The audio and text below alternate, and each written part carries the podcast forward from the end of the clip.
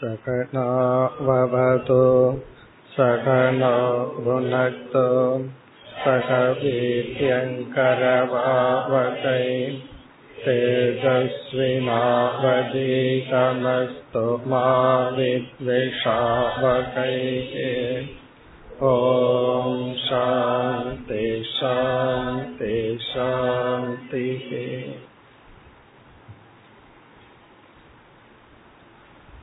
मुपति एलावद् श्लोकम्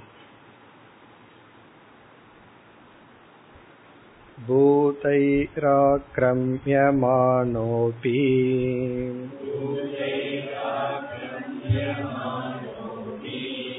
धीरो दैववशानुगैः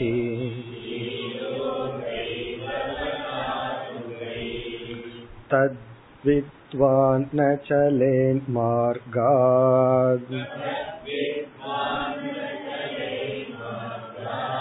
अन्वशिक्षं क्षितेर्व्रतम्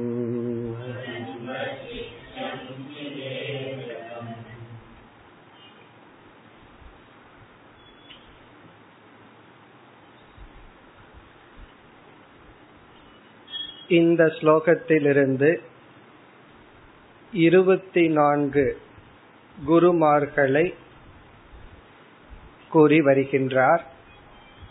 அதில் யார் இந்த இருபத்தி நான்கு என்று ஏற்கனவே வரிசைப்படுத்தி விட்டார். அதில் ஒவ்வொன்றாக எடுத்துக்கொண்டு இதனிடமிருந்து நான் என்ன பயின்று கொண்டேன் அதை கூறிக்கொண்டு வருகின்றார். அதில் முதல் குரு பிருத்திவி பூமி. இந்த பூமியை பார்த்து நான் பொறுமை என்கின்ற பண்பை தெரிந்து கொண்டேன் என்று அவதூதர் கூறுகின்றார்.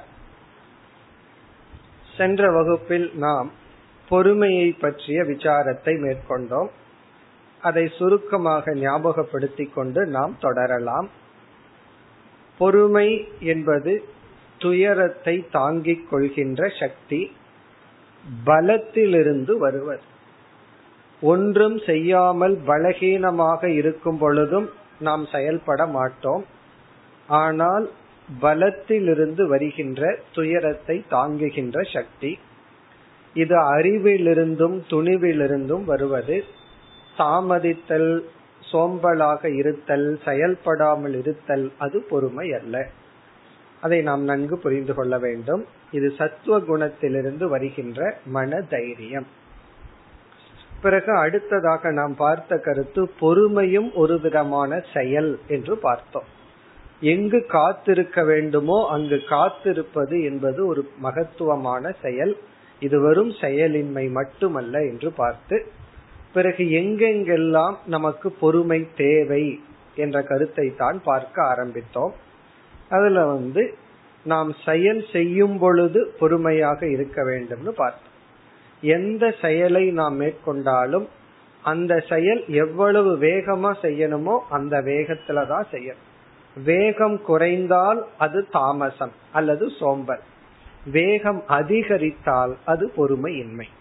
ஒரு இடத்துல எவ்வளவு வேகமா நடக்கணும் எவ்வளவு வேகமா போகணும் எவ்வளவு வேகமா சாப்பிடணும் எவ்வளவு வேகமா செயல்படணுமோ அவ்வளவு வேகத்துலதான் செயல்படணும். அது குறைஞ்சா சோம்பல் அதிகரித்தால் பொறுமையின்மை. இரண்டாவது செயல் செய்து முடித்ததற்கு பிறகு பலனுக்காக காத்திருப்பதும் ஒரு பொறுமை. பலர் வந்து செய்து விடுவார்கள். பலன் வர்ற பலனுக்காக காத்திருப்பதில்லை. அதனால் அந்த பலனையே அவர்கள் விட்டு விடுகின்றார்கள். அடுத்தது நம்ம பார்த்தது பலனை அடைந்தவுடன். அந்த பலன் நம்ம விருப்பப்படி இல்லை என்றால் உடனே கிடைச்ச பலனையும் நம்ம என்ன பண்றோம்? நாசப்படுத்தி விடுகின்றோம். இப்ப பலன் கிடைத்தவுடன் பொறுமையாக ஏற்றுக்கொண்டு பிறகு என்ன செயல்பட வேண்டுமோ அப்படி செயல்பட வேண்டும். அடுத்ததாக நாம் பார்த்ததுதான் துயரத்தில். இப்ப இங்குதான் பொறுமையினுடைய முக்கிய லட்சணம் வருகின்றது நமக்கு கஷ்டம் வரும் பொழுது அந்த கஷ்டத்தை பொறுமையுடன் சகித்து கொள்ள வேண்டும். இதத்தான் நம்ம பார்த்து முடிச்சோம். அதாவது துயரம் என்று ஒன்று வந்துவிட்டால் நம்முடைய முதல் முயற்சி அந்த துயரத்திலிருந்து நீக்குவதற்கான செயல். அந்த பரிகாரத்தை மேற்கொண்டதற்கு பிறகும் ஒரு இடைப்பட்ட காலத்துல நமக்கு துயரம் இருக்கும். அதை நாம் சகித்து கொள்வதுதான் ஏற்றுக்கொள்வதுதான் பொறுமை. அதை எப்படி ஏற்றுக்கொள்ள வேண்டும்? வேறு ஒரு இடத்தில் சொல்லப்படுகிறது அப்பிரதீகார பூர்வகம். அப்பிரதீகார பூர்வகம்னா இந்த மனதுல முணுமுணுத்தல்னு சொல்லுவோம். வெறுப்புடன் அதாவது சபித்து கொண்டு ஏற்றுக்கொள்ளாமல் அப்பிரதிகாரம்னா மகிழ்ச்சியுடன் எந்த ரெசிஸ்டன்ஸ் இல்லாம அப்படியே ஏற்றுக்கொள்ளுதல். இப்ப இங்கதான் ஒரு விஷயத்தை நம்ம பார்த்தோம். இந்த உலகம் நமக்கு துயரத்தை கொடுக்கின்ற கருவிகள். யாருமே கர்த்தா அல்ல. நம்ம தான் ஒருத்தரை வந்து துயரத்தை நமக்கு கொடுக்கற மாதிரி நம்ம நடந்து கொள்கின்றோம். நான் அப்படி எனக்கு தெரிஞ்சு நடக்கலையேன்னு சில பேர் சொல்வார்கள். அந்த சொல்லிலேயே பதில் இருக்கு. உனக்கு தெரிஞ்சு நடக்கல. உனக்கு தெரியாம நடந்திருக்கு. ஏன்னா நான் தெரிஞ்சு ஒரு பாவமும் பண்ணலையே எனக்கு ஏன் இந்த கஷ்டம்னு அவர்களே அந்த கேள்விக்குள்ள பதில் சொல்லி இருப்பார்கள் இப்போ உனக்கு தெரிஞ்சு பாவம் பண்ணல தெரியாம பண்ணியிருக்க. ஆகவே ஏதோ ஒரு விதத்தில் நாம தான் இந்த உலகத்தை துயரத்தை கொடுக்கும் கருவியாக மாற்றுகின்றோம். அதைத்தான் இங்கு வந்து அவதூதர் கூறியுள்ளார். இதுவரை நம்ம பார்த்து முடிச்சோம். இனி அடுத்த கருத்து. இப்ப நம்ம பார்த்துட்டு இருக்கிறது எங்கெல்லாம் பொறுமையை கையாள வேண்டும்னு. அடுத்த இடம் இன்பத்தில். நமக்கு இன்பகரமான சூழ்நிலை வாய்க்கும் பொழுதும் நமக்கு பொறுமை தேவை. துன்பத்துல மட்டும் நம்ம பொறுமையோடு இருந்தா போதாது. இன்பத்திலையும் பொறுமை தேவை. அப்படி இல்லைன்னா இருக்கிற இன்பத்தை நம்ம இழந்துருவோம். இன்பத்துல பொறுமை இல்லை என்றால் இருக்கிற இன்பத்தை இழப்பது மட்டுமல்ல வாழ்க்கையே இழப்பதற்கு வாய்ப்பு இருக்கு. ரெண்டு நிகழ்ச்சி வந்து நடந்த நிகழ்ச்சி. இரண்டுமே இன்பத்துல பொறுமை இல்லாமல் உயிரை இழந்த நிகழ்ச்சி. வெளிநாட்டை சேர்ந்த ஒருவர் அவர் வந்து மீனை வந்து ரொம்ப சுவைச்சு சாப்பிட்டு இருக்கார் அது ரொம்ப சுவையா இருக்கிறதுனால அவசரப்பட்டு சாப்பிட்டு அந்த முள் வந்து தொண்டையில ஏற்றி அவர் இறந்துள்ளார். ஒரு பெரிய அரசியல் தலைவர். காரணம் என்னன்னா பக்கத்துல இருக்கிறவங்க சொல்றாங்களா கொஞ்சம் மெதுவா சாப்பிடுங்க எப்படியும் மீன் உள்ளதான் போக போகுது. கொஞ்சம் மெதுவா உள்ள போகட்டுமேனு ஆனா அவர் வந்து அந்த சுவையில பொறுமையாக அதை சுவைக்காமல் அவசரப்பட்டு சாப்பிட்டதுனாலே இறந்தார். இனி ஒருவர் வந்து தேன் இருக்கே அதை அவசரப்பட்டு சாப்பிட்டு அந்த பொறை ஏறி இறந்தார். இந்த ரெண்டு நிகழ்ச்சி எதை குறிக்குதுன்னா அந்த உணவை உட்கொள்ளும் பொழுது பொறுமை இல்லாமல் உட்கொள்வது. இந்த ஏன் உணவுனா அதுல ஒரு சுவை இருக்கிறதுனால வேக வேகமா அதை உட்கொள்ளும் பொழுது பொறுமை இழந்து உயிரையே இழக்கின்றார்கள். அதாவது எத்தனையோ தவம் இருக்கு. அதுல ஒருவர் வந்து ஒரு விதமான தவம் சொல்ற அந்த தவம் என்னவென்றால் இன்பத்தை ஒத்தி போடுதல். டிலே கிராட்டிபிகேஷன் அப்படிங்கிறது அவரோட கான்செப்ட் கிராட்டிபிகேஷன் இன்பம். இன்பத்தை ஒத்தி போட்டு பழகுவது ஒரு பெரிய தவம்னு சொல்ற. அது யோசிச்சு பார்த்தா இது ஒரு பெரிய தவம் தான் ஒரு இன்பமானது ஒண்ணு நம்ம கைக்கு கிடைச்சா உடனடியே அதை காலி பண்ணிடணும் தீத்தரணும். அதுதான் நம்முடைய ஆட்டிடியூட் ஒரு குழந்தை கையில ரெண்டு சாக்லேட் கொடுத்து பாரு. உடனே ரெண்டையும் சாப்பிட்டு ஒன்ன சாப்பிட்டு ஒரு மணி நேரம் கழிச்சு இனி ஒன்னு சாப்பிட்டா முதல் சாக்லேட் சாப்பிடும் போது எவ்வளவு யூட்டிலிட்டி இருந்ததோ அதே சுகம் இரண்டாவது சாக்லேட்லயும் கிடைக்கும். ஆனா அந்த குழந்தை என்ன பண்ணுது? உடனடியா சாப்பிட்றதுனால இரண்டாவது சாக்லேட்ல இருந்து கிடைக்கிற இன்பம் வந்து பிப்டி பர்சன்ட் தான். காரணம் என்ன? ஒரு இனிப்பை சாப்பிட்டு அடுத்த இனிப்பை சாப்பிட்டோம் அப்படின்னா நமக்கு வந்து இரண்டாவது இனிப்பினுடைய சுவையை நம்ம அனுபவிக்க முடியாது. அப்ப அவர் என்ன சொல்றார்? நீ இந்த உலக இன்பத்தை அனுபவிக்க வேண்டும் என்றாலும் அதை தள்ளி போட்டு ஒத்தி போட்டு அனுபவிச்சா நல்லா அனுபவிப்பேன்னு சொல்ற. இப்போ ஒரு இன்பம்னு நமக்கு வந்தாலும் அதை நம்ம அதை பொறுமை இருந்தா தான் அதை ஒத்தி போட முடியும். ஒரு இன்பகரமான ஒண்ணு கிடைச்சதுன்னா அந்த இடத்துல நம்ம பொறுமையை இழந்து விடுகின்றோம். துன்பத்துல பொறுமை இழந்து இழந்தாலும் ஒண்ணுதான் இன்பத்துல பொறுமையை இழந்தாலும் ஒன்றுதான். அப்ப இங்க வந்து இந்த தவத்தை நாம் மேற்கொள்ள அதாவது இன்பத்தை ஒத்தி போட்டு பழக இன்பத்தை வந்து தள்ளி வச்சு பழகுவதற்கு பொறுமை ரொம்ப முக்கியம். அதுவும் நமக்கு பிடிச்ச உணவு அல்லது பிடித்த ஒன்று நம்ம கையில கிடைச்சதுன்னா அதை நம்ம என்ன பண்ணணும்? உன்னை ஒரு மணி நேரத்துக்கு அப்புறம் கவனிச்சுக்கிறேன் அப்படின்னு சொல்லி விட்டுறணும். அந்த ஒரு மணி நேரம் இருக்கே அது ஒரு பெரிய தவம். நமக்கு பிடிச்ச ஒரு பதார்த்தம் இருக்கு பசியும் வேற இருக்கு அதை பார்த்துட்டே ஒரு மணி நேரம் இருக்கிறதுங்கிறது சாதாரண தவம் கிடையாது. பெரிய தவம். அதை பார்த்துட்டே ஆனா அது மேல நமக்கு கோபம் வரும். இருந்தாலும் அதை பார்த்துட்டு இருக்கிறது ஒரு பெரிய தவம். இதுதான் இன்பத்தை ஒத்தி போடுதல். இது ஒரு நல்ல தவம். அதுக்கு நமக்கு பொறுமை தேவை. இன்பத்தை அனுபவிக்கும் பொழுதும் பொறுமையாக அனுபவிக்க வேண்டும். இனி அடுத்தது வந்து மாற்ற முடியாத விஷயத்தில். இத வந்து பகவான் கீதையிலே ஒரு இடத்துல சொல்லி இருக்கின்றார். திதிக்ஷஸ்வ பாரத. மாற்ற முடியாத விஷயத்தில். இப்ப எந்த விஷயம் அறிவு பூர்வமா மாற்றத்துக்கு உட்படாதுன்னு தெரியுதோ இந்த மாற்ற முடியாத விஷயம் ரெண்டு விஷயம். ஒன்னு டெம்பரரியா மாத்த முடியாது. இனி ஒன்னு பர்மனண்டா ரெண்டு மாற்ற முடியாத விஷயம் இருக்கு. சில பேர் சொல்லுவார் இவரோட குணத்தை கொஞ்ச நாள்ல மாத்திரலாம். சில பேர் இந்த ஜென்மத்தில் அவன் திருந்த மாட்டான்னு சொல்லுவார்கள். அப்படி ஒருத்தருடைய குணத்தை கொஞ்ச நாள்ல மாத்துறதுக்கு வாய்ப்பு இருக்கு. நம்ம நல்லா முடிவு பண்ணிடலாம் அவர் இந்த ஜென்மத்துல மாறவே மாட்டாருன்னு சொல்லி. அப்படி ரெண்டு விஷம் விஷயம் இருக்கு மாற்ற முடியாது. இப்ப கையையோ காலையோ இழந்துட்டோம்னு வச்சுக்கோமே அல்லது உடல்ல சில நோய் வரும். அந்த நோய் வந்து கொஞ்ச நாள் மாற்ற முடியாம இருக்கும். டாக்டர் சொல்லுவாங்க வாழ்க்கை பூரா இந்த நோயோட இருந்துதான் ஆகணும். அப்ப என்ன பண்றதுன்னா எதை தற்காலிகமாகவோ அல்லது வாழ்க்கை முழுவதும் மாற்ற முடியாதுன்னு வந்துடுதோ அதை ஏற்றுக்கொண்டு பொறுமையாக இருப்பதை தவிர அந்த இடத்துல வேறு சாதனை கிடையாது. வேற எந்த சாதனை அங்கு கிடையாது பொறுமையை தவிர. அப்போ தற்காலிகமாக மாற்ற முடியாத விஷயமோ அல்லது நிரந்தரமாகவே மாற்ற முடியாத விஷயம் எது நம்ம வாழ்க்கையில வந்து அமைகின்றதோ அது சிலருடைய உறவா இருக்கலாம் சிலருடைய குணமா இருக்கலாம் உடலுக்கு வந்த நோயா இருக்கலாம் அல்லது நம்ம இருக்க வேண்டிய வீடா இருக்கலாம் இருக்க வேண்டிய நாடா இருக்கலாம் எது வேண்டுமானாலும் இருக்கலாம். எதை நம்மால மாற்ற முடியவில்லையோ முயற்சிக்கு பிறகு அதை நாம் பொறுமையுடன் ஏற்றுக்கொள்ள வேண்டும். இனி அடுத்த இடம் பொறுமையை நம்ம அதிகமா கையாள வேண்டியது நம்முடைய மன மாற்றம் நம்ம வந்து எத்தனையோ தவங்களை மேற்கொள்வோம். எத்தனையோ லட்சியங்களை அடைவதற்கான சாதனையில ஈடுபடுறோம். எல்லா லட்சியங்களும் விரைவில் பலன் கொடுக்க கூடியது சிலதை தவிர சொர்க்கத்துக்கு போகணும்னு யாகம் பண்ண அது விரைவில் பலன் கொடுக்க விரைவில் பலன் கொடுக்கும்னு என்ன அர்த்தம்? விரைவில் சாகணும்னு அர்த்தம். அப்ப அதெல்லாம் இறந்ததற்கு பிறகுதான். மற்ற பலன் எல்லாம் குயிக்கா வந்துடும். ஆனா நம்முடைய குண மாற்றம் இருக்கே அது அவ்வளவு சுலபமா வந்து விடாது. அந்த இடத்துலதான் நமக்கு பொறுமை தேவைப்படுகின்ற நம்முடைய குணமாற்றமாகட்டும் மற்றவர்களுடைய குணமாற்றமாகட்டும் அது உடனடியாக ஏற்படாது. அழகா பேசுவார்கள் எனக்கு புரிஞ்சிடுது நான் செய்யறது தப்பு தான் இனிமேல் செய்ய மாட்டேன் அப்படின்னு சொல்லிட்டு அடுத்த செகண்ட் அதே தவற செய்வார்.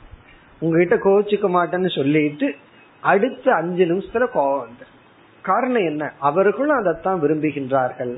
நம்மளும் அதைத்தான் சொல்றோம். கோவப்பட மாட்டேன்னு சொல்லிட்டு கோவத்தோட சொல்லுவாங்க இதனுடைய பொருள் என்னன்னா மன மாற்றம் அவ்வளவு சுலபமாக நமக்கு வந்து விடாது. இப்ப இந்த இடத்துல பொறுமையை இழந்தால் நாம் அதற்கான சாதனையை விட்டுருவோம். பல பேர் வந்து ஒருவர் வந்து வேதாந்தம் ஒரு ஏழு வருஷம் படிச்சிட்டு இருந்தார். திடீர்னு கிளாஸ் படிக்கிறது எல்லாத்தையும் விட்டுட்டார். காரணம் என்னன்னா ஏழு வருஷம் புரியாதது இதுக்கு மேல என்ன புரிஞ்சிட போகுது காரணம் என்ன இத்தனை வருஷம் படிச்சு பார்த்தாச்சு ஒன்னும் புரியல. அவருனாலையும் புரிய வைக்க முடியல. அதனால அவரும் யூஸ்லெஸ் நானும் யூஸ்லெஸ் சொல்லிட்டேன் நம்ம கிளாஸுக்கு வந்துட்டு இருந்த ஒருத்தரே சொன்னார் அவர் எவ்வளவோ ட்ரை பண்ணி பார்த்தாரு பாவம் அவருனாலே முடியல. என்னாலே முடியல எதுக்கு இந்த வம்பு? பேசாம விட்டுருவோம் அப்படின்னு விட்டுட்டாரு. காரணம் என்னன்னா பொறுமையின்மைதான். இன்னும் கூட கொஞ்ச நாள் இருந்திருக்கலாம். ஆனா இல்லை. காரணம் என்ன? மன மாற்றம் மெதுவாகத்தான் நமக்கு வரும். நம்ம இந்த ஆன்மீக முன்னேற்றம்ங்கிறது ஸ்லோவா வரும். ஆக்சுவலி வந்திருக்கும். அதை நம்ம கவனிச்சிருக்க மாட்டோம். எவ்வளவோ முன்னேற்றம் நமக்குள்ள இருந்திருக்கும். நம்ம இன்னும் அடைய வேண்டியது இருக்கு அதையவே பார்த்துட்டு இருக்கிற நம்ம அடைஞ்சதை நம்ம வந்து பார்க்காம இருந்திருப்போம். எவ்வளவோ மாற்றங்கள் எவ்வளவோ முன்னேற்றம் எவ்வளவோ பலனை நம்ம அடைஞ்சிருப்போம். அது நமக்கே தெரியாம இருக்கும். ஆனா மற்றவங்கள் அதை அப்ரிசியேட்டும் பண்ணிருக்க மாட்டார்கள். அதை போற்றி இருக்கவும் மாட்டார்கள். புரிஞ்சிருக்கவும் மாட்டார்கள். அதனால நம்ம ஒண்ணுமே அடையலின்னு தோன்றும். ஆகவே மன மாற்றத்தில் நமக்கு பொறுமை தேவை. இனி கடைசியா ஒருவர் ரொம்ப அழகா சொல்ற பொறுமை எதுல தேவைனா பொறுமையை பின்பற்றுவதில். ஒருவர் வந்து பகவானிடம் பிரார்த்தனை பண்ணாராம். என்ன பிரார்த்தனைனா இறைவா எனக்கு பொறுமையை உடனடியாக கொடு. இப்பவே எனக்கு பொறுமையை கொடுன்னு நின்னார். அப்ப பகவான் என்ன செய்வாரு? அத பொறுமைய வேணுங்கிறதாவது கொஞ்சம் பொறுமையா பிரார்த்தனை பண்ணு. இது என்னன்னா இதுலயே ஒரு பொறுமையின்மை தெரிகிறது. நான் பொறுமையா இருக்கணும் பொறுமையா இருக்கணும்னு ஒத்த கால் நின்று தகலை பண்ண என்ன பண்றதுன்னா அப்போ பொறுமையை பொறுமையாகத்தான் அடைய முடியும். இப்ப பொறுமையை அடையிறதுலயும் நமக்கு பொறுமை தேவை. இப்படி இது வந்து நான் வந்து இங்க எக்ஸாம்பிளுக்கு தான் நம்ம பார்த்தோம். உதாகரணத்துக்கு தான் எங்கெங்கெல்லாம் பொறுமையை பின்பற்றணும்னு பார்த்தோம். இனி வந்து ஹோம்ஒர்க் அவரவர்களுக்கு ஒவ்வொரு ஏரியா இருக்கும். ஒருத்தருக்கு மருமகள் இடத்துல ஃபாலோ பண்ண வேண்டியது இருக்கும். ஒருத்தருக்கு மாமியார் இடத்துல பொறுமையை ஃபாலோ பண்ண வேண்டியது இருக்கும். அப்படி ஒவ்வொருத்தருக்கும் ஒவ்வொன்னு இருக்கும். ஏன்னா நமக்கு இருக்கிற பிரச்சனை இனி ஒருத்தருக்கு இருக்காது. அப்ப என்ன பண்ணணும்னா அவங்க தான் மனசுக்குள்ள லிஸ்ட் போட்டுக்கணும். பொறுமைய நான் பின்பற்ற வேண்டிய இடம் யார் அல்லது எது? ஆபீஸா வீடா அல்லது எந்த ஆட்களிடம். நான் யாருகிட்ட அதிகமா இரிட்டேட் ஆகிறேன்? ஒருத்தர் நம்ம இரிட்டேட் பண்ணிட்டாங்கன்னா மனோதத்துவ நிபுணர் சொல்றாரு அவர் ஜெயிச்சுட்டாராம் அவர் வின் பண்ணிட்டாரு சொல்றாரு. உன்னை இரிட்டேட் யாருனாலையும் பண்ண முடியல அப்படின்னா நீ வின் பண்ணிட்ட. எப்போ உனக்குள்ள கோபத்தை தூண்டி பொறுமைய ஒருத்தர் இழக்க வச்சுட்டாரோ அப்ப வந்து உண்மையிலேயே அவர் தான் ஜெயிச்சிட்டார். நீ கோவப்பட்டு அவர் அடிச்சிருக்கலாம். அவருடைய பொருளை இழக்க வச்சிருக்கலாம் அவருக்கு பெரிய லாச கொடுத்திருக்கலாம். ஆனா உண்மையான வெற்றி அவர் அடைஞ்சிட்டார். அது ஒரு கதையில அப்படி வரும். ஒருவன் வந்து வில்லன் இருப்பான். அவன் வந்து அந்த ஹீரோவை வந்து எப்படியாவது கோபத்தை தூண்டி அவனை அடிக்க வர்ற மாதிரி ஒரு சூழ்நிலையை உருவாக்குவான். ஏன்னா வில்லனுடைய ஆட்கள் சுத்தி இருப்பார்கள். நாலு பேர் வேற பார்த்துட்டு இருப்பாங்க. இவனுடைய இன்டென்ஷன் என்னன்னா அவனுக்குள்ள கோபத்தை தூட்டி அடிக்க வந்துட்டா அதை பயன்படுத்தி இவனை அடிச்சு கொண்டாடலாம் ஹீரோவை அடிச்சு கொண்டாடலாம் யாரும் கேள்வி கேட்க மாட்டாங்க. ஏன்னா இவன் தானே அட்டாக் பண்ண போனான். அப்ப அதை புரிஞ்சுட்டு ஹீரோ என்ன பண்ணுவான்? பேசாம இருப்பான். பொறுமையா இருப்பான். இவன் வந்து என்னென்ன வார்த்தைகள் எல்லாம் சொன்னா அவனுக்குள்ள கோபம் வரும். என்னென்னலாம் சொன்னா இரிட்டேட் பண்ணி தன்னை அடிக்க வருவான். எமோஷனலா அட்டாக் பண்ண வருவான்னு பார்ப்பான். ஆனா வில்லன் தோத்துருவான். காரணம் என்னன்னா அது காரணம் ஹீரோயிடம் இருந்த பொறுமை. பொறுமை யாருகிட்ட இருக்குதோ அவன் தான் ஹீரோ வில்லங்கிட்ட இருந்தா அவன் ஹீரோ இவங்கிட்ட இருக்கிறனால அவனை நம்ம ஹீரோன்னு சொல்றோம். அப்படி இந்த பொறுமைங்கிறது வந்து அவரவர்களுக்குன்னு ஒரு இடம் இருக்கு. நம்ம ஜென்ரலா சொல்லலாம். சில எக்ஸாம்பிளோட நம்மளாக யோசிச்சு எங்க நான் இரிட்டேட் ஆகிறேன்? எந்த இடத்துல நான் பொறுமை இழக்கிறேன்? அதை நம்ம கண்டுபிடிச்சு அந்த பொறுமையை நாம் இழக்காமல் நம்மை பாதுகாக்க வேண்டும். இனி அடுத்தது வந்து அடுத்த கருத்து பொறுமையில் இந்த பொறுமையை எப்படி பின்பற்றுவது? ஹவு டு ஃபாலோ அப்படிங்கிற ஒரு கருத்தை பார்ப்போம். நம்ம பொறுமையை பின்பற்றதற்கான மார்க்கம். பொறுமைனா என்ன? எங்க ஃபாலோ பண்ணணும்னு சொல்லிட்டோம். நம்ம வந்து அதை பின்பற்றுவதற்கான வழி சில டிப்ஸ் இதுவும் எக்ஸாம்பிள் தான். அதுக்கு மேல நம்மளாக கண்டுபிடிச்சுக்கணும். நான் என்ன பண்ணணும் எனக்கு அப்படின்னு. அதுல ஒரு சில கருத்தை பார்ப்போம். முதல் கருத்து வந்து சரியான அறிவு. அந்த அறிவைத்தான் இங்க அவதூதர் நமக்கு கொடுக்கிறார். ஒரு அறிவை நமக்கு இங்க கொடுக்கிறார். அந்த அறிவு வந்து யாரும் என்னுடைய துயரத்துக்கு காரணம் அல்ல. எல்லோருமே கருவிகள் தான் எல்லோருமே என்னுடைய துயரத்துக்கு கருவிகள் தான் இந்த ஒரு பேசிக் அவேர்னஸ் ஞானம் நமக்கு வந்துட்டா யார் மீதும் நம்ம வந்து பழி சுமத்த மாட்டோம். யாருனாலையும் நம்ம இரிட்டேட் ஆக மாட்டோம். இப்ப நம்ம நாக்கையே நம்ம நம்ம கடிச்சிடறோம். உடனே நம்ம பல்ல தட்டிடுவோமா? தட்ட மாட்டோம் காரணம் என்ன?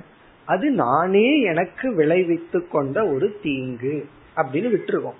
அதே போல இந்த உலகம் என்னென்னலாம் நம்ம பார்த்து சொல்லுதோ எப்படியெல்லாம் நம்ம நடத்துதோ எப்படியெல்லாம் நம்ம நினைக்கிறாங்களோ அப்படி நினைக்க அப்படி சொல்ல அப்படி அவர்கள் நடந்து கொள்ள நான் தான் காரணம். இதத்தான் இங்கு வந்து ஆசிரியர் நமக்கு குறிப்பிட்டுள்ளார். அவதூதர் சொன்ன மேஜர் பாயிண்டே தான் இந்த அறிவை நமக்கு கொடுத்து இந்த அறிவின் துணை கொண்டு பொறுமையை நான் கடைபிடிக்கிறேன்னு சொல்ற இங்க அவதூது சன்னியாசி நான் பொறுமையா இருக்கிறதுக்கு என்ன காரணம்னா பூமியை பார்த்து பொறுமைய பழகிட்டேங்கிறது இந்த இடத்துல பூமி ஒரு உதாரணம் தான் பூமி இவருக்கு வந்து பொறுமைய புகட்டல. இந்த அறிவு எனக்கு பொறுமையை புகட்டியது. நம்ம எல்லாம் பார்த்துட்டு மீண்டும் ஸ்லோகத்துக்குள்ள போய் இந்த கருத்தை பார்ப்போம். இப்ப முதல் கருத்து வந்து யாரும் என்னுடைய துயரத்துக்கு காரணம் அல்ல அப்ப நமக்கு யாரு மேலேயும் கோபம் வராது பழி வாங்கணுங்கிற எண்ணம் வராது. இயற்கையா நமக்கு பொறுமை வந்துவிடும். காரணம் என்னன்னா நம்ம இடத்துல நம்ம கோவிச்சுக்க மாட்டோம். நம்மைய நம்ம தண்டித்து கொள்ள மாட்டோம். ஏற்கனவே கஷ்டப்பட்டுட்டு இருக்கோம். மீண்டும் நம்ம நம்ம கஷ்டப்படுத்தி கொள்ள மாட்டோம். அப்ப இயற்கையா பொறுமை நமக்கு வரும். இப்ப பொறுமைக்கு ஒரு விதை வந்து சரியான ஞானம். இரண்டாவது வந்து அக்செப்டன்ஸ் ஏற்றுக்கொள்ளுதல் அப்படிங்கிற ஒரு வேல்யூவை ஃபாலோ பண்ணும். ஒரு பண்பு இனி ஒரு பண்பை பின்பற்ற உதவி செய்யும். அப்போ பொறுமை அப்படிங்கிற ஒரு பண்பை நம்ம பின்பற்றணும்னா அதுக்கு துணை புரிகின்ற வேறு என்ன பண்புன்னு நம்ம பார்க்கணும். ஒரு வேல்யூ இனி ஒரு வேல்யூக்கு ஹெல்ப் பண்ணும். அதே போல ஒரு தீய குணம் இனி ஒரு தீய குணத்துக்கு உதவி பண்ணும். இந்த பிளேயிங் கார்ட்ஸ் ஆடும்போது இந்த சூதாடும் போது பாத்தீங்கன்னா சூதாடதோட நிற்க மாட்டார்கள். இனி ஒரு ரெண்டு தீய குணம் கூட இருந்தா தான் அது நல்லா இருக்கும். அங்க புகையணும். அதுக்கப்புறம் பக்கத்துல கலர்ல ஒரு பாட்டில் ஏதோ ஒன்று இருக்கணும். இதெல்லாம் என்னன்னா அதை என்ஜாய் பண்ணணும்னா வேற ரெண்டு சேர்ந்தா தான் அதை கொஞ்சம் நல்லா என்ஜாய் பண்ண முடியும். இதே பிரின்சிபிள் தான். ஒரு நல்ல குணம் நமக்கு வரணும்னா வேற சில நல்ல குணமும் துணை புரிஞ்சாதான் இதை பின்பற்ற முடியும்.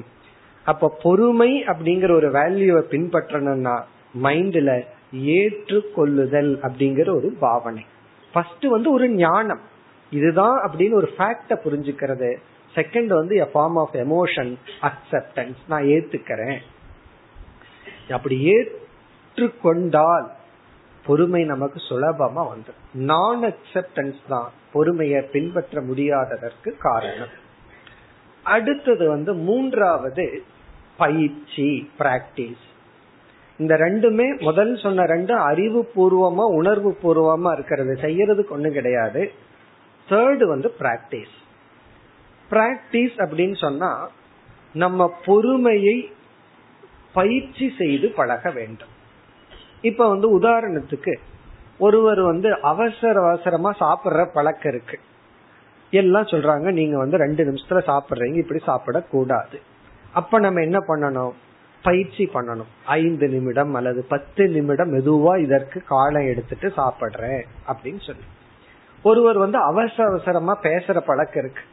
என்ன பேசுனீங்கன்னு திருப்பி அவர்கிட்ட கேட்டா அவருக்கே தெரியாது. ரொம்ப வேகமா பேசிட்டோம் அப்படின்ப அப்ப என்னன்னா அப்ப மெதுவாக பேசுதல்.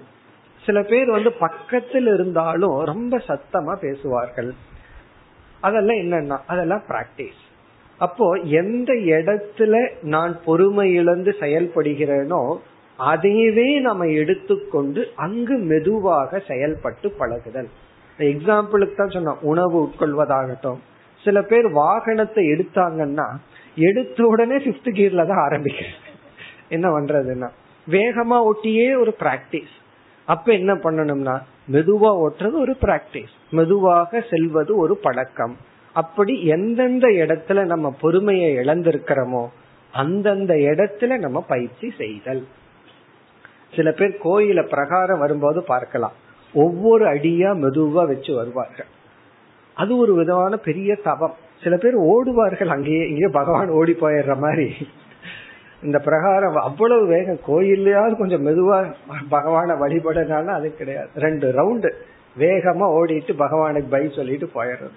அங்க கொஞ்சம் மெதுவா பண்ணணும். அது ஒரு தவம். ஒரு காலை வைக்கிறது அடுத்த காலை முன்னாடி வைக்கிறது. இப்படி வளம் வருவார்கள். ஒரு சின்ன பிரகாரத்தை இப்படி வளம் வர்றோம்.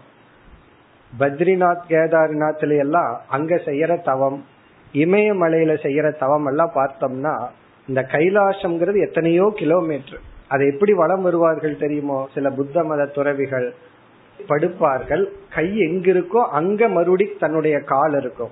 மறுபடி படுப்பார்கள். அப்படி சரீரத்தையே பிரதட்சணையா வருவார்கள். பல நாட்கள் எடுத்துக்கொள்வார். அது எவ்வளவு பெரிய தவம். இந்த மாதிரி அந்த மாதிரி அங்க போய் பண்ண வேண்டாம். நம்ம நம்ம கோயில கொஞ்சம் மெதுவா சுத்தி வந்தா போதும். அப்படி நம்ம வந்து எதை செய்தால் மனதுல பொறுமை வளருமோ அப்படிப்பட்ட பயிற்சியை நாம் மேற்கொள்ள வேண்டும். அடுத்த ஜெனரல் இன்ஸ்ட்ரக்ஷன் வந்து நம்முடைய ரஜோ குணத்தை தவிர்க்க வேண்டும். இந்த ரஜோ குணத்தை தவிர்த்தாலே பொறுமை கொஞ்சம் நம்ம வந்து. பொறுமை இன்மைக்கு காரணம் ரஜோகுணம் சோம்பலுக்கு காரணம் தமோ குணம். நான் பொறுமை இன்மையில் இருக்கிறேன்னு சோம்பலுக்கு போயிடக்கூடாது. நம்ம ரஜோ குணத்தை தவிர்த்து சத்துவ குணத்துக்கு போகணும். ரஜோ குணத்தை எப்படி தவிர்க்கணும்னா ஆகாரத்திலிருந்து ஆரம்பிக்கணும். முதல்ல மிளகாயிலிருந்து ஆரம்பிக்கணும். மிளகா பஜ்ஜியிலிருந்து ஆரம்பிக்கணும். காரணம் என்னன்னா அந்த மாதிரி உணவு மற்ற பழக்கங்கள் எல்லாமே ரஜஸில் இருந்துச்சுன்னா எண்ணங்களும் அப்படித்தான் இருக்கும். அப்படி ரஜோகுணத்தை தவிர்த்தல். இங்கேயும் நம்ம பார்த்தது இது ஒரு டிப்ஸ் மாதிரி. அதுக்கு மேல நம்ம என்ன பண்ணணும்? நான் என்ன பண்ணா எனக்கு பொறுமை வரும்? நம்ம மனசே இதெல்லாம் காட்டி கொடுத்துரும். பொறுமையினுடைய வேல்யூவை புரிஞ்சிட்டோம்னா நான் என்ன செஞ்சா எனக்கு பொறுமை வரும்? அப்படிங்கறத நம்ம சிந்திச்சு எந்த இடத்துல நான் பொறுமையா இருக்கணும் நான் என்ன செய்தால் நான் பொறுமையை அடைய முடியும் என்று அவரவர்கள் அவரவர்களுடைய மனநிலைக்கு ஏற்ப பயிற்சியை மேற்கொள்ள வேண்டும். இனி அடுத்த இறுதி கருத்து பொறுமைங்கிற விஷயத்துல பொறுமையினுடைய பலன். பொறுமையா இருந்தா என்ன பலன் நமக்கு கிடைக்கும்? முதல் பலன் வந்து பொறுமையா இருக்கிறதே பலன் தான் பொறுமையிலிருந்து எக்ஸ்ட்ரா பலனுக்கே போக வேண்டாம். இப்ப வந்து கரும்பு சாப்பிட்ட என்ன பலன் கிடைக்கும்னா என்ன சொல்றது? கரும்பு சாப்பிட்றதே ஒரு பலன் தான் அதுக்கு சொல்லுவார்கள் கிராமத்துல கரும்பு திங்கிறதுக்கு கூலி கேட்கறான் அப்படின்னு சொல்லுவாரு. அப்படின்னு என்ன அர்த்தம்னா கரும்பை சாப்பிட்டு ஒருத்தனுக்கு கரும்பை கொடுக்கறோம் சாப்பிட்டதுக்கு அப்புறம் நான் சாப்பிட்டதுக்கு கூலி கொடுன்னு கேட்டா எப்படின்னா அந்த கரும்பு தான் கோழி அப்போ கரும்பை சாப்பிட்றதே கோல் தான். அதுக்கு மேல ஒன்னு எக்ஸ்ட்ரா கிடையாது. அப்படி பொறுமையா இருந்துட்டா அதுவே பலன் தான். அதனால பொறுமையினால என்ன பலன் எனக்கு கிடைக்கும்னு கேட்கவே கூடாது. பொறுமையா இருக்கிறதே ஒரு பலன் தான். ஏன்னா பொறுமையே மன அமைதியை கொடுக்கின்றது எல்லா விதமான வெற்றிக்கும் காரணம். இருந்தாலும் வேறு ஒரு சில பலனை பார்ப்போம். அடுத்த பலன் வந்து வேறொரு இடத்துல சங்கரர் கூறுகின்றார் சாதனாந்தர பிரவருத்திகி திதிக்ஷா பலம் சொல்ற. இந்த பொறுமைங்கிறது ஒண்ணு இருந்தா தான் நம்மால மற்ற சாதனைகளை எல்லாம் தொடர்ந்து செய்ய முடியும். இந்த சாதன சதுஷ்டய சம்பத்தியில திதிக்ஷான்னு ஒண்ணு இடையில வருது. அந்த திதிக்ஷையினுடைய பலன் என்னன்னா மற்ற சாதனைகளை எல்லாம் திதிக்ஷை இருந்தா தான் அடைய முடியும். விவேகம் வைராகியம் சமதமாதி போன்றவைகள் எல்லாம் அது மட்டுமல்ல எந்த ஒரு சாதனையை தொடர வேண்டும் என்றாலும் பொறுமை இருந்தா தான் நம்ம செய்ய முடியும். இப்ப பொறுமை வந்து மற்ற சாதனைகளை செய்வதற்கு விதையாக உள்ளது. சாதனாந்தர பிரவருத்தினா வேற எந்த சாதனையை மேற்கொள்ள வேண்டும் என்றாலும் பொறுமை அப்படிங்கிறது காமன் அது இருந்தா தான் நம்மால வந்து தொடர முடியும். சாதனைய ஆரம்பிக்கிறது ரொம்ப சுலபம். எல்லாரும் ஆரம்பிப்பார்கள். எல்லோரும் விரைவில் விட்டு விடுவார்கள். இந்த பாதியில விடாம சாதனைய தொடர்வதற்கு பொறுமைதான் காரணம். இப்ப அடுத்த பலன் வந்து எந்த ஒரு சாதனை சாதனைனா நம்ம வந்து மோட்சம்னு எடுத்துக்க வேண்டாம். பணத்தை சம்பாதிக்கிறதாகட்டும் ஒரு வேலைக்கு போறதாகட்டும் வாழ்க்கையில எந்த ஒரு டிசிப்ளின் எடுத்துட்டாலும் பிரதிபந்தம் அப்படிங்கிறது இயற்கை. பிரதிபந்தம்னா தடைகள். தடைகள் கண்டிப்பா வரும். அந்த தடைகளை தாங்குற சக்தியை கொடுக்கறது தான் பொறுமை. நம்ம வந்து ஒரு மணி நேரம் சாண்டிங் பண்ணலான்னு ஆரம்பிப்போம். இருபத்தஞ்சு நிமிஷத்துக்கு அப்புறம் ஒரு விதமான சோம்பல் வரும். அப்பதான் இல்லாத கொட்டாயெல்லாம் வரும். வாயெல்லாம் பிளப்போம். வேற ஏதாவது பண்றதா இருந்தா அதெல்லாம் வராது. எது கஷ்டமானதோ அப்பதான் தூக்கம் வரும். அப்பதான் தோங்க. டாக்டர் ரொம்ப நேரம் உட்கார்ந்து இருக்க வேண்டாம்னு சொல்றாரு அதுக்கு முன்னாடி மூணு மணி நேரம் டிவி பார்த்தாச்சு சீரியல் பார்த்தாச்சு. அப்ப அதெல்லாம் வரல அந்த அட்வைஸ் எல்லாம். கிளாஸ் கேட்க ஆரம்பிக்கும் போதுதான் அப்புறம் திடீர்னு ரொம்ப கேட்டா காது வலிக்குமோ அப்படின்னு சந்தேகம். ஏன்னா ஒருவர் என்கிட்ட கேட்டது. ஒரு ரெண்டு மணி நேரம் கேக்குற ஒரு நாள் காது ஏதாவது வலிக்க ஆரம்பிச்சிருமான்னு. நான் சொன்னேன் பகவான் காதுக்கும் நாக்கும் தான் வழி வராத கொடுத்திருக்காரு. கேட்டாலாம் வலிக்காம இருக்காரு. காரணம் என்ன? எப்படியாவது ஒரு எஸ்கேப் வேணும். அவர் என்ன எதிர்பார்க்கிறார் சரி அரை மணி நேரம் கேளுங்கன்னு சொல்லுவார். இப்படி நம்ம கிட்டயே வந்துட்டா சௌரியமா போச்சல்ல அவருக்கு அதுக்காக. அப்படி நம்ம எரியாமல் ஒரு சிறிய தடை வந்தா பெருசா நமக்கு தெரியும். காரணம் என்னன்னா பொறுமை இன்மை. நம்ம இடத்துல பொறுமைங்கிற குணம் இருந்தா எவ்வளவு பெரிய பிரதிபந்தம் வந்தாலும் அது நமக்கு தடையாகவே தெரியாது. இது ஆன்மீகத்துக்கு மட்டுமல்ல நம்ம உலக வாழ்க்கையில வெற்றி அடையணும்னாலும் கூட பொறுமையினாலதான் நம்ம வெற்றி அடைந்தோம். பல லட்சியவாதிகள் வாழ்க்கையில லட்சியத்தை அடைந்தவர்கள் அது விளையாட்டு துறையில் ஆகலாம் அரசியல் துறையில் ஆகலாம் எந்த துறையில இருக்கலாம். இந்த ஒலிம்பிக்ல வின் பண்ணவங்களுடைய சில கருத்துக்களை எல்லாம் நம்ம படிச்சு பார்த்தா தெரியும். எவ்வளவு பொறுமையா அவர்கள் எவ்வளவு கஷ்டப்பட்டு அதுக்கு சாதனை செய்துள்ளார்கள். அவங்க கிட்ட கேட்டா பலருடைய கருத்து பேஷன் என்னுடைய பொறுமை தான் என்னுடைய சகிப்புத்தன்மை தான் இந்த வெற்றிக்கு காரணம்னு சொல்வார்கள். சாதாரண ஒலிம்பிக்கு போறது நம்ம சொல்றோம் ஒலிம்பிக்கு போறது ரொம்ப சாதாரணமா. காரணம் என்னன்னா அது சாதாரணம். எதை கம்பேர் பண்ணும்போது நம்ம மன மாற்றத்தை கம்பேர் பண்ணும் பொழுது. நம்ம மனசை மாற்றணும் நல்ல குணத்தை அடையணுங்கிறது லட்சியமா வச்சுட்டா ஒலிம்புக்கு போறதுங்கிறது ரொம்ப சாதாரண காரணம் என்ன? அதை விட மிக மிக கடினமானது இந்த பாதை. யம தர்மராஜா சொல்லியிருக்க கத்தி மேல நடக்கிற மாதிரின்னு பயப்படுத்தி விட்டுருக்காரு. காரணம் என்ன? அவ்வளவு கடினமான பாதை. இங்கு நமக்கு பொறுமை தான் மிக முக்கியமான சாதனை. அதனாலதான் என்னமோ அவதூதர் என்ன பண்ணார்? இருபத்தி நான்கு சாதனைகளை சொல்ல ஆரம்பிக்கும் பொழுது ஃபர்ஸ்ட் பொறுமையில ஆரம்பிக்கிறார். உங்களுக்கு பொறுமை இருந்தா தான் முதல்ல இருபத்தி நாலு கேட்டு முடிக்க முடியும். பொறுமை இல்லை அப்படின்னா ரெண்டு மூணு சாதனையோட நம்ம நின்றுடுவோம் அப்ப என்னுடைய உபதேசத்தை நீ ராஜாவான நீ கேட்கணும்னா ஃபர்ஸ்ட் உனக்கு பொறுமை இருக்கணும். கேட்டதுக்கு அப்புறம் பயிற்சி பண்ணணும்னாலும் பொறுமை தேவைன்னு பொறுமையில் ஆரம்பிக்கின்றார். இனி நம்ம இந்த ஸ்லோகத்திற்குள் சென்று இதில் இருக்கிற கருத்தை பார்ப்போம். பூதைஹி ஆக்ரமியமானக அபி தீரக தெய்வ வச அணுகைஹி. தீரக தீரகன ஒரு சாதகன். தீரக சாதகன் ஆக்ரமியமானக அபி. ஆக்ரமியமானகன தாக்கப்பட்ட போதிலும் துன்புறுத்தப்பட்ட போதிலும். அதாவது துயரப்படுத்தப்பட்ட போதிலும். ஒரு தீரனுக்கு இப்ப துயரம் வருது. ஆக்கிரமியமானகன்னா இந்த யுத்தத்துலதான் இந்த வார்த்தையை சொல்லுவாங்க. ஆக்கிரமணம் அப்படின்னு சொல்லுவாங்க. பிடித்தல். அதாவது துயரத்தால். யார் மூலமாக துயரத்தால் இவன் பீடிக்கப்படுகின்றான்? யாரால் இவனுக்கு துயரம் வருதுன்னா? பூதைகி பூதைகினா சுற்றியுள்ள உயிரினங்களினால் அல்லது சூழ்நிலைகளினால்.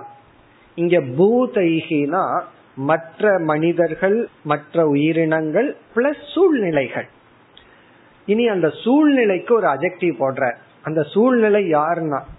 தெய்வ வச அணுகைகி. தெய்வ வசம்னா இங்க பிராரப்த கர்ம. தெய்வ வசம்னா பிராரப்தம். பிராரப்தத்துக்கு இனி ஒரு சொல் சாஸ்திரத்துல தெய்வம் அப்படின்னு ஒரு சொல். தெய்வம்னா பிராரப்தம். ஏன் தெய்வம்னு வச்சாங்கன்னா பிராரப்தம்ங்கிறது நாம் செய்த வினையினுடைய பலன். அத தெய்வம் கொடுக்கறதுனால அத தெய்வம் சரியாக வகுத்து கொடுக்கறதுனால அதுக்கு தெய்வம்னு பேர். இப்ப பிராரப்தத்துக்கு இனி ஒரு பேரு தெய்வம். தெய்வ வச அணுகைகினா தன்னுடைய பிராரப்தத்தின் வசத்தால் வந்த ஏவி விட்ட. அழகான சொல்லல இவர் சொல்ற. தெய்வ வச அணுகைகி. இப்ப யாராவது நம்ம வந்து தாக்கினார் அப்ப உடனே நம்ம என்ன பார்க்கணும்? நான் தான் அவர்கள் மூலமாக பேசுகின்றேன். யாராவது நம்ம பார்த்து உனக்கு அறிவு இல்லைன்னு சொன்னா நான் என்ன நினைக்கணும்? நான் தான் அவங்க வாயில என்ன திட்டேன் அப்படின்னு யாராவது நமக்கு ஒரு கஷ்டத்தை கொடுத்தா நான் தான் அவர்கள் மூலமா எனக்கு கஷ்டத்தை கொடுத்துட்டேன். இப்படி நினைச்சா அவர்கள் மீது நம்ம கோபம் வருமா? கண்டிப்பா வராது. இப்படி ஒரு அறிவு வந்துட்டா பொறுமையா இருக்கிறத தவிர வேற வழியே கிடையாது. இப்படி ஒரு அறிவு இல்லை என்றால் பொறுமையா இல்லாம இருக்கிறத தவிர வேற வழியே கிடையாது. அப்போ தெய்வ வச அணுகை மிக மிக ரொம்ப ஒரு வெயிட்டான வார்த்தை. சாதாரண கருத்து அல்ல. நம்ம ஏதோ சாதாரணமான கருத்து நினைக்கிறோம். ஆனா இந்த அவேர்னஸ் இந்த அறிவு எனக்கு வந்ததுனால நான் பொறுமையா இருக்கேன்னு சொல்றேன் இப்ப இந்த உலகம் நம்ம கிட்ட எப்படி நடந்துக்குதோ அவர்களை நான் அப்படி நடக்க காரணமானேன் ஒருத்தர் வந்து அன்பை கொடுக்கறாங்கன்னா நான் தான் காரணம். ஒருவர் வந்து அன்பை கொடுக்கல அதுக்கு நான் தான் காரணம். ஒரு பிரம்மச்சாரி வந்து சின்மயானந்த ஜி கிட்ட போய் இந்த மாதிரி முறையிட்ட அவரெல்லாம் சாஸ்திரம் படிச்சுட்டு சமுதாயத்துக்குள்ள ஒரு சிட்டியில இருந்து சுவாமிஜி சொன்னார் நீ இருந்து பாடம் சொல்லி கொடுத்துட்டு நாலு பேர் வந்து கேட்பார்கள். உடனே அவர் போய் சாமி கிட்ட சொன்னார் யாருமே கிளாஸுக்கு வர்றதில்ல. யாருமே எனக்கு சாப்பாடு கொடுக்கறது இல்ல யாருமே கண்டுக்கிறது இல்ல என்ன பண்ணட்டும் அதுக்கு சாமிஜி சொன்ன பதில் அங்க வந்து விளக்கு அணைந்து விட்டது. கொஞ்சம் தபஸ் பண்ணுன்னு சொன்னார். அதாவது உனக்கிட்ட தபஸ் இல்ல அதனாலதான் யாரும் வரல. யாரும் வந்து உனக்கு எந்த உதவியும் செய்யாதது காரணம் என்னன்னா போதிய தவம் உன்னிடம் இல்லாமல் போகிவிட்டது. நான் வந்து மக்களை குறை சொல்லல. அங்க இருக்கிற ஊர் மக்களையோ டிவோட்டிஸையோ குறை சொல்லல. உன்னிடம் தவம் இருந்தால் உனக்கு தேவைக்கு மேல வந்து விடும். ஆகவே அங்க இருக்கிற டிவோட்டிஸ ஊரை மாத்தணும்னு கேட்காத. எனக்கு வேற இடத்துக்கு டிரான்ஸ்பர் கொடுங்க. இந்த ஊர் மக்கள் எல்லாம் சரியில்லை. யாரும் எனக்கு உணவு கொடுப்பதில்லை பொருள் கொடுப்பதில்லைன்னு சொல்லாத. நீ கொஞ்சம் தவம் பண்ணா அந்த தவத்தை விரும்புபவர்கள் கண்டிப்பாக உனக்கு அனைத்தையும் கொடுப்பார்கள் சொன்னார். இதனுடைய பொருள் என்னன்னா உன்னுடைய தவம் மற்றவர்களை கொண்டு வரும். உன்னுடைய தவம் இல்லைன்னா உனக்கு ஒன்றும் கிடைக்காது. அதான் இங்க சொல்ற தெய்வ வச அனுகை இது வந்து பாசிட்டிவ் பிளஸ் நெகட்டிவ் நமக்கு ஒரு நன்மை வருது நமக்கு ஒருத்தர் ஒரு கொடுக்கிறார்கள் சொன்னா அதுவும் நம்ம தவத்தின் பலன். நமக்கு ஒருத்தர் தீங்கு செய்கிறார்கள் சொன்னா நமக்கு உணவு கொடுக்கிறார்கள்னா அதுவும் நம்ம தவத்தின் பலன். நமக்கு வந்து விஷத்தை கொடுக்கறாங்கன்னா அதுவும் நம்முடைய தவத்தின் பலன். என்னன்னா தெய்வ வச அணுகைகி ஒருத்தர் நம்ம கஷ்டப்படுத்தணும்னு திட்டம் போடுறாங்கன்னா நம்ம தவத்தின் பலன் அங்களை திட்டம் போட வைக்குது. என்ன தவம்னா பாவம்ங்கிற தவத்தின் பலன். நமக்கு உதவி செய்யலான்னு ஒருத்தர் திட்டம் போடுறாங்கன்னா அதுவும் நம்முடைய தவத்தின் பலன். அப்படி வந்துதான் நான் எனக்கு இந்த உடல் துயரப்படுகிறது என்று இரண்டாவது வரையில் சொல்றார். தத்வித்வான். இதை அறிந்தவன். தத்வித்வான். இதை அறிந்தவன். இதை அறிந்தவன்னா எனக்கு இந்த உலக மூலமா வர்ற அனைத்து கஷ்டத்துக்கும் யாருமே காரணம் அல்ல நான் தான் காரணம் என்று அறிபவன் தத் வித்வான் ந சலேத் மார்காத். மார்காத் ந சலேத். இப்படி அறிந்தவன் மார்க்கத்திலிருந்து வீழ்வதில்லை. இங்கே ஒரு அழகான கருத்தை சொல்றார். இங்க மார்க்கம்ங்கிற சொல்லுக்கு பொருள் தர்மா தர்மத்திலிருந்து விலகி செல்வதில்லை. இந்த மாதிரி அறிந்து பொறுமையை கையாளுபவன் மார்க்கத்திலிருந்து வீழ்வதில்லை. அப்படின்னா தர்மத்திலிருந்து வீழ்வதில்லை. இங்க அவதூதர் நமக்கு என்ன சொல்றார்? நீ எப்பொழுது பொறுமையை இழந்து விடுகிறாயோ அப்பொழுது தர்மத்தை விட்டு விடுகின்றாய். அதுதான் கருத்து. பொறுமையை இழத்தல் என்பது தர்மத்திலிருந்து விலகி செல்லுதல். பொறுமையை இழக்காமல் இருத்தல் அப்படிங்கிறது தர்மத்திலிருந்து விலகாமல் இருத்தல். என்ன ஒருவர் நம்ம கிட்ட ஒரு கேள்வி கேட்கலாம். இந்த இடத்துல நான் பொறுமையா இருந்தனா இல்லையான்னு எனக்கு எப்படி தெரியும்? அப்படின்னா உங்களுக்கு என்ன பதில் சொல்றது? இதுதான் இங்க பதில் சொல்ற நீ அந்த இடத்துல பொறுமையா இருந்தாயா இல்லையாங்கிறத நீ எப்படி தெரிஞ்சுக்கிறேன்னா அந்த இடத்துல தர்மத்திலிருந்து நீ விலகி செல்லாமல் இருந்திருந்தால் பொறுமையாக இருந்து விட்டாய் அப்படின்னு அர்த்தம். கஷ்டப்பட்டிருக்கலாம். பொறுமையா இருந்துட்டா கஷ்டம் வராதுன்னு அர்த்தம் கிடையாது. கஷ்டப்பட்டிருக்கலாம் நஷ்டத்தை அடைஞ்சிருக்கலாம். ஆனா அந்த இடத்துல நான் பொறுமைய பின்பற்றிட்டனா இல்லையாங்கிறது எனக்கு எப்படி நான் கன்ஃபார்ம் பண்ணிக்கணும்னா அந்த இடத்துல நான் தர்மத்திலிருந்து விலகாமல் இருந்திருந்தால் நான் பொறுமையை பின்பற்றி விட்டேன். மனசுல வேதனைப்பட்டிருக்கலாம் முணுமுணுத்திருக்கலாம் என்னமோ. ஆனா அந்த இடத்துல நான் தர்மத்தை பின்பற்றி இருக்கணும். அதத்தான் சொல்ற தர்மாத் மார்காத் ந சலேத் இந்த அறிவை அடைந்தவன் பொறுமையுடன் இருந்து தர்மத்திலிருந்து விலகுவதில்லை.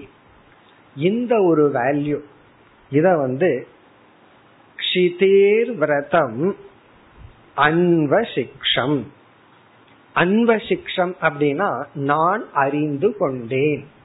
அகம் அன்வசிக்ஷம் நான் கற்றுக்கொண்டேன். அன்வசிக்ஷம்னா கற்றுக்கொண்டேன். அணுன உன்னை பார்த்து நான் கற்றுக்கொண்டேன். எதை பார்த்து? க்ஷிதேகே விரதம். க்ஷிதி என்றால் பூமி விரதம் என்றால் இது பூமியினுடைய விரதம். பூமி தாய் பொறுமை அப்படின்னு எல்லாம் நம்ம சொல்லுவோம். அது பூமியினுடைய விரதமான இந்த பொறுமையை நான் கற்றுக்கொண்டேன். அப்படின்னா பூமியை பார்த்து நான் கற்றுக்கொண்டேன். இதனுடைய அர்த்தம் என்னன்னா நம்ம பூமியை என்ன பண்ணாலும் அது பேசாம இருக்கும். எவ்வளவு போர் போட்டு பூமியை நம்ம என்ன பண்ணிட்டு இருக்கோம்? நீங்க போய் சயின்டிஸ்ட் கிட்ட கேட்டு பாருங்க என்னென்னலாம் சொல்லுவாங்க. இப்படி எல்லாம் நம்ம பூமியை செய்யற பால் படுத்துறது எத்தனை நாள் தான் இந்த பூமி பொறுமையா இருக்கும் அப்படின்னு சொல்லுவார்கள். எப்படியெல்லாம் இந்த பூமியை நம்ம வந்து அழிச்சிட்டு இருக்கிறோமோ இந்த பூமியினுடைய வளத்தை நம்ம வந்து அழிச்சிட்டு இருக்கிறோம்னு பார்த்தோம்னா நம்ம இனி அடுத்ததும் பார்க்க போறோம். இந்த பூமியில ஒரே ஒரு இனம்தான் இந்த பூமியை அழிச்சிட்டு இருக்கு அது யாரு? நம்ம தான் மனுஷ இனம்தான். அடுத்த ஸ்லோகத்திலே சொல்ல போற மீதி எந்த உயிரினமும் தான் எடுத்து கொள்வது குறைவு. உலகத்துக்கு கொடுக்கிறது அதிகம். இது அடுத்த ஸ்லோகத்திலே நம்ம பார்க்க போறோம். பக்ஷிதே விரதம்னா மனிதன் எவ்வளவு என்ன பண்ணாலும் பூமி வந்து அது அப்படியே இருக்கு. இந்த பொறுமைக்கு இனியொரு உதாரணம் சொல்வார்கள். ஒரு சிற்பி வந்து ஒரு சிலை செதுக்குகின்றான் ஒரு பாறை வந்து அழகான இறைவனுடைய திருவுருவமா மாறணும்னா அந்த பாறை என்ன பண்ணணும்னா பொறுமையா பேசாம இருக்கு அது ஏதாவது ஆட ஆரம்பிச்சிடுதுன்னு வச்சுக்கோமே. இவனால ஒரு சிலையை செதுக்க முடியாது. அப்படி இது வந்து எதற்கு உதாரணம்னா குருவிடம் சிஷ்யன் பாறைய போல இருக்கணுமா? அப்படின்னா குரு என்ன பண்றாரோ பேசாம ரெசிஸ்ட் பண்ணாம இருக்கணும். அடிச்சாலும் உதைச்சாலும் என்ன பண்ணாலும். குரு வந்து சம்டைம் சிஷியனுக்கு கஷ்டத்தை தான் கொடுப்ப நீ பொறுமையா இரு. நீ வந்து சாப்பாட்டுக்கு இல்லையா? பட்னி கடன் தான் சொல்லுவ அப்போ என்னென்னலாம் கஷ்டத்தை குரு கொடுக்க முடியுமோ அப்படி கொடுக்கறது தான் படிங்கிறது பெரிய கஷ்டம் தானே. அப்போ அந்த நேரத்துல சிஷ்யம் என்ன பண்ணணும்? பேசாம குரு என்ன சொல்றாரோ அதை கேட்டுக்கொண்டு இருத்தல் பொறுமையாக சகித்து கொண்டு இருத்தல். அந்த இடத்துலயும் உதாரணம் சொல்வார்கள். அப்படி பூமி பொறுமைக்கு உதாகரணம். இப்ப க்ஷிதேகே விரதம். இங்க என்ன சொல்றார்? பூமி எடுத்துக்கொண்ட விரதமே பொறுமையா? அந்த பூமியை பார்த்து அன்வசிக்ஷம் நான் பொறுமையை பொறுமையினுடைய மேன்மையை உணர்ந்து கொண்டேன்.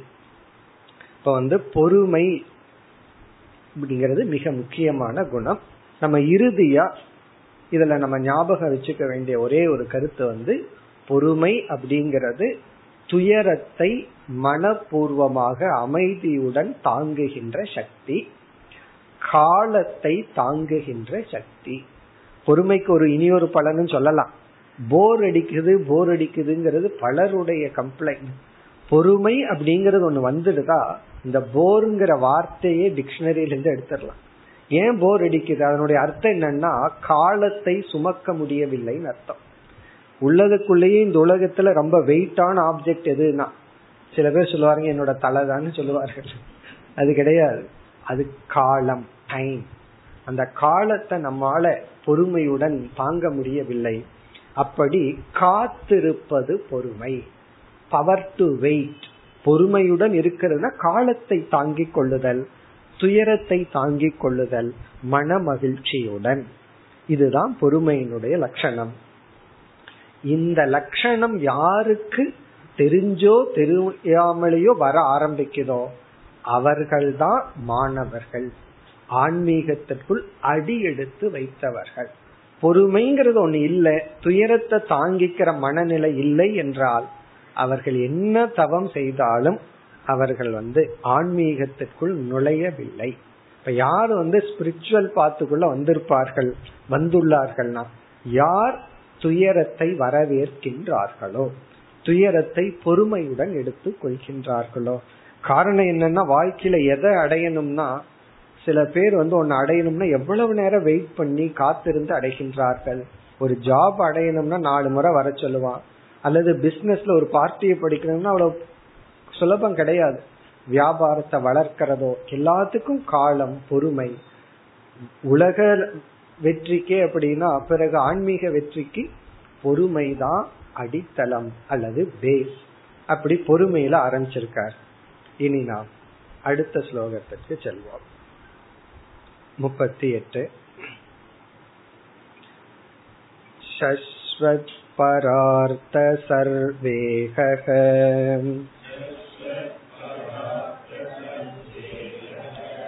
परार्तैकान्तसम्भवः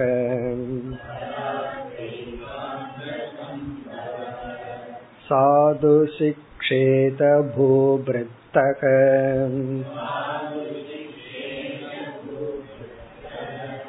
नगशिष्य परात्मताम्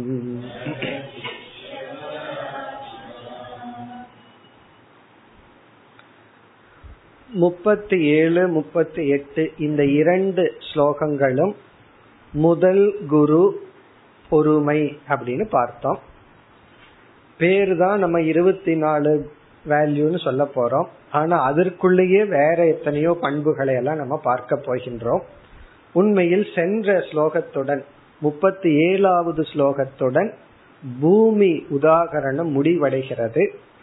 பொறுமைங்கிற வேல்யூவும் முடிவடைகிறது. இந்த முப்பத்தி எட்டாவது ஸ்லோகத்தில் பூமி சம்பந்தப்பட்ட இரண்டு தத்துவத்தை எடுத்துக்கொண்டு வேறு ஒரு வேல்யூவை நமக்கு புகட்டுகின்றார். இவர் இங்கு எடுத்துக்கொண்டது மலை ஹில்ஸ் மவுண்டன் இரண்டாவது மரங்கள். மலைகளும் மரங்களும். இத பார்த்து என்ன தெரிஞ்சிட்டேன் அப்படின்னு சொல்ற மவுண்டன் பெரிய பெரிய மலைகள் ஹில்ஸ் பர்வதக பிறகு விரக்ஷாக மரங்கள். இந்த ரெண்டும் பூமியினுடைய பார்ட்டா இருக்கிறதுனால பூமிங்கிறதுக்குள்ளேயே வருது. ஆகவே முப்பத்தி ஏழு முப்பத்தி எட்டு இந்த இரண்டுமே பூமி அப்படிங்கிற ஒரு தத்துவத்திடமிருந்து இவர் படிச்சிட்ட பாடங்கள். அதுல முப்பத்தி ஏழாவது சென்ற ஸ்லோகத்துல பூமி முழுமையாக எடுத்துக்கொண்டார். தி என்டையர் பூமியவே எடுத்துக்கொண்டு பொறுமைங்கிற வேல்யூவை சொன்னார். இப்ப அந்த பூமியில் இருக்கிற ரெண்டு அங்கத்தை எடுத்துக்கிறார். ஒன்று மலைகள் இனி ஒன்று மரங்கள். அதாவது இண்டிவிஜுவலா எடுத்துக்கலாம். மரங்கள் மலைகளும் எக்ஸாம்பிள் தான். பூமியில் இருக்கின்ற அனைத்து தத்துவங்களையும் நம்ம எடுத்துக்கொண்டு அதிலிருந்து நான் என்ன பாடம் கற்றுக்கொண்டேன்? அதை கூறுகின்றார் ஆகவே நமக்கு வந்து கரெக்டா இருபத்தி நாலு வேல்யூஸ் மட்டும் வரப்போறதில்லை. ஒன்று ஒரு வேல்யூக்குள்ள இனி ஒரு வேல்யூன்னு சொல்லி பல வேல்யூஸ் நம்ம பார்க்க போறோம். இப்ப முதல் குருவிடமிருந்தே பொறுமைய பார்த்தோம். அடுத்தது இங்கு இவர் குறிப்பிடுகின்ற வேல்யூ பர உபகாரக பரோபகாரக. பரோபகாரகங்கிறத அடுத்த வேல்யூ உபகாரம்னா உதவி பரகன மற்றவர்களுக்கு உதவி செய்தல். இத நம்ம வந்து தெரிஞ்ச இனி ஒரு வார்த்தையில சொல்லணும்னா சேவா சர்வீஸ் மற்றவர்களுக்கு உதவுதல். இதை நான் மலையிடமிருந்தும் மரங்களிடமிருந்தும் கற்றுக்கொண்டேன். பர உபகாரக. பரோபகாரக. சர்வீஸ் டு அதர் பீப்புள் மற்றவர்களுக்கு நாம் செய்கின்ற சேவை. இதுவும் ஒரு முக்கியமான வேல்யூ தான். முதல்ல பொறுமை இரண்டாவது வந்து பரோபகாரத்தை சொல்ற. மற்றவர்களுக்கு சேவை செய்தல். மற்றவர்களுக்கு உதவுதல். உதவுகின்ற மனப்பான்மை. அதாவது இவர் என்ன சொல்றார்? இந்த மலையை நம்ம பார்க்கிறோம். மரங்களை பார்க்கிறோம். அது இந்த உலகத்திடமிருந்து தான் என்ன பெறுகின்றோம்? அதை பார்த்துட்டு. இந்த உலகத்துக்கு என்ன கொடுக்கின்றதுன்னு பார்த்தா தான் பெறுவதை விட தான் கொடுப்பது அதிகமாக உள்ளது. மரம் எடுத்துக்கிறது என்னன்னா கழிவு நீர் தான். நம்ம எந்த தண்ணி யூஸ் இல்லையோ அந்த தண்ணியை தான் அனுப்பிச்சுடுவோம் எதற்குன்னா மரத்துக்கு. ஆனா அதிலிருந்து கிடைக்கிற பலன் சொல்வார்கள் சேற்று தண்ணியை எடுத்து இளநீரை தென்னை மரம் கொடுக்குதுன்னு சொல்வார் அப்போ நம்ம அது எடுத்துக்கொள்வது என்ன அப்படின்னா மிக குறை நமக்கு எது வேண்டாமோ அதெல்லாம் அங்க கொடுப்போம் மரத்துக்கு கொடுப்போம். மாட்டினுடைய சாணம் இதெல்லாம் தான் அதுக்கு உரம். ஆனா அது இந்த உலகத்துக்கு கொடுப்பது என்னன்னா அதிகமாக உள்ளது. மரத்தில் இருக்கிற எல்லா பகுதியும் பிரயோஜனத்துக்கு உட்பட்டது. அதனுடைய இலைகள் மீண்டும் உரமாகுது. மரமே நமக்கு பிரயோஜனப்படுது. அது இருக்கிற வரைக்கும் நிழலா இருக்கு.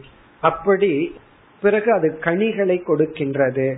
அதனுடைய விருட்ச அதனுடைய வம்சத்தை வளர்க்க விதைகளை கொடுக்கிறது. இப்படி நம்ம மரத்தை பார்த்தோம் அப்படின்னா இருக்கும் போதும் பிரயோஜனப்பட்டுட்டு போனதுக்கு அப்புறமும் பிரயோஜனத்தை கொடுத்துட்டு போச்சு. இனி கொஞ்சம் நம்மளே யோசிச்சு பார்ப்போமே.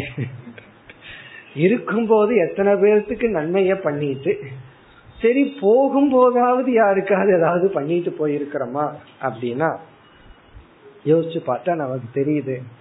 நம்மளுடைய உடல் போனதுக்கு அப்புறம் ஒரு பிரயோஜனம் கிடையாது. இப்ப பிரயோஜனப்படுது தேக தானம் எல்லாம் சொல்கிறார்கள். தேகத்தையே தானம் பண்ணலாம்னு சொல்கிறார்கள். ஆனா மற்ற உயிரினங்களை பார்க்கும் பொழுது மனிதனுடைய இனத்தை பார்க்கும் பொழுது அவைகளை எல்லாம் பார்த்து நான் கற்றுக்கொண்டேன். பிறகு மவுண்டன் மலைய பார்க்கிறோம். அது வந்து நேரடியா சூரியனுடைய ஒளிக்கும் பிறகு வந்து மலைக்கு நேரா இருக்கு. ரெயினும் சரி சன்னும் சரி நேரா மலையில விழுகுதான். அந்த ஹில்ஸ் என்ன பண்ணுதான்? நமக்கு அந்த நீர்களை எல்லாம் கலெக்ட் பண்ணி ஒரு நதியா நமக்கு கொடுக்குதான். பிறகு வந்து அந்த மலைகள் எவ்வளவு தேவை அப்படிங்கறதெல்லாம் இன்னைக்கு விஞ்ஞானத்துல ரொம்ப அதனுடைய முக்கியத்துவத்தை சொல்கிறார்கள். இந்த மரம் வளர்ப்போம் காட்டை அழிக்க கூடாது அப்படிங்கறது வந்து தர்மோ ரக்ஷதி ரக்ஷிதகங்கிற வேத வாக்கெல்லாம் அங்க போய் இருக்கு. அங்கதான் எழுதி வச்சிருக்கான் உன்னை காக்கும் தர்மம் உன்னை காக்கும். மரம் வளர்த்தால் அது உன்னை காக்கும். அதனோட வேல்யூ தெரிஞ்சிட்டதுனால நமக்கு தெரியாததுனால போர் அடிச்சதுன்னா அப்படியே கத்தியில ஒரு மரத்தை வெட்டிட்டு போறோம். ஆனா அந்த மரத்தினுடைய வேல்யூ ரொம்ப சொல்கின்றார்கள். இப்ப அவர் அதையெல்லாம் பார்த்து அது மட்டுமல்ல உலகத்தில் இருக்கிறதையெல்லாம் பார்த்து அவர் என்ன புரிந்து கொண்டாரா? பரோபகாரக. நாம் மற்றவர்களுக்கு ஏதாவது செய்ய வேண்டும். இப்ப சேவை. நம்ம இனி அடுத்து பார்க்க போற வேல்யூ வந்து சேவா சர்வீஸ் இதுவும் ஒரு விதமான தானம் தான். பொதுவா பணத்தை கொடுக்கறது ஏதாவது கொடுக்கறத தானம்னு சொல்வார்கள். ஆனா சேவை அப்படிங்கறது ஸ்ரமதானம் என்று அழைக்கப்படும். ஸ்ரமதானம். சிரமம்ங்கிறது சமஸ்கிருத வார்த்தை. நம்ம தமிழ் வார்த்தை இல்லை என்னுடைய சிரமத்தை தானம் பண்றேன்னா அர்த்தமே மாறி போகும். என்னுடைய கஷ்டத்தை கொடுக்கறேன்னு ஆயிரும். இங்க சிரமம்ங்கிறது நம்ம கஷ்டம்னு அர்த்தத்துல தமிழ்ல சொல்றோம். சமஸ்கிருதத்துல சிரமம் அப்படின்னா உழைப்பு. நம்முடைய உழைப்பை மற்றவர்களுக்கு கொடுத்தல். நம்மளுடைய எஃபர்ட் நம்ம உடல் அளவில் நம்ம உழைப்ப ஒருத்தருக்கு கொடுத்தல் நம்முடைய காலத்தை கொடுத்தல் நம்முடைய அறிவை பகிர்ந்து கொள்ளுதல். இப்ப ஒருத்தர் டாக்டரா இருந்தா எல்லாத்துக்கிட்டையும் ஃபீஸ் வாங்கிட்டு சொல்றார். யாரோ ஒரு நாள் ஏழைக்கு தானமாக தன் அறிவை கொடுக்கறது அல்லது ஒரு ஆசிரியர் வந்து நாலு ஏழை பசங்களுக்கு தன்னுடைய உழைப்பு கிளாஸ்ல பணம் வாங்கிட்டு டீச் பண்றாங்க. ஒரு ஏழை பசங்களுக்கு வந்து பணத்தை எதிர்பார்க்காமல் சொல்லி கொடுக்கறது. அவங்களுக்கு அதான் முடியும். யாருக்கு எது தன்னிடத்தில் இருக்கின்றதோ அதை எந்த பிரதிபலனும் எதிர்பார்க்காமல் அவங்க கிட்ட இருந்த ஒரு தேங்க்ஸையும் கூட எதிர்பார்க்காமல் ஒரு நன்றியும் கூட எதிர்பார்க்காமல் நம்மிடம் இருப்பதை கொடுத்தல். இந்த இத வந்து நார்த் இந்தியால நம்ம பார்க்கலாம் நல்லா. இந்த பத்ரிநாத் ரிஷிகேஷ் போன்ற இடங்கள்ல எல்லாம் வடநாட்டில் இருக்கிற செல்வந்தர்கள் உணவை வந்து ப்ரிப்பேர் பண்ணிட்டு அவர்கள் நின்று அந்த யாத்திரிகளுக்கு கொடுப்பார். சர்வெண்ட் கிட்ட கொடுத்துட்டு கொடுத்துட்டு போன இல்ல அந்த ஆசிரமத்தை பணத்தை கட்டிட்டா கொடுத்துருவாங்கன்னு அப்படி அல்ல அவர்களே நின்று ஒவ்வொருத்தரையும் நமஸ்காரம் பண்ணி ஏன்னா சில பேர் பாத யாத்திரை போவாங்க உணவுக்கு இல்லாம இருப்பார்கள் நாங்கள்ல சரியா உணவு கிடைக்காது. இது என்னன்னா சேவை. இப்ப அந்த இடத்துல என்ன தேவை அந்த உழைப்பு தான் இங்க நமக்கு முக்கியம் அப்படி அந்த உழைப்பை கொடுத்தல் இப்ப நம்ம இனி சேவையை பற்றிய விசாரத்தை மேற்கொள்ள வேண்டும் அடுத்த வகுப்பில் செய்வோம் ॐ पूर्णमधपूर्णमिधं पूर्णात्पूर्णमुदच्छते पूर्णस्य पूर्णमादाय पूर्णमेवावशिष्यते ॐ शान्ति शान्ति शान्तिः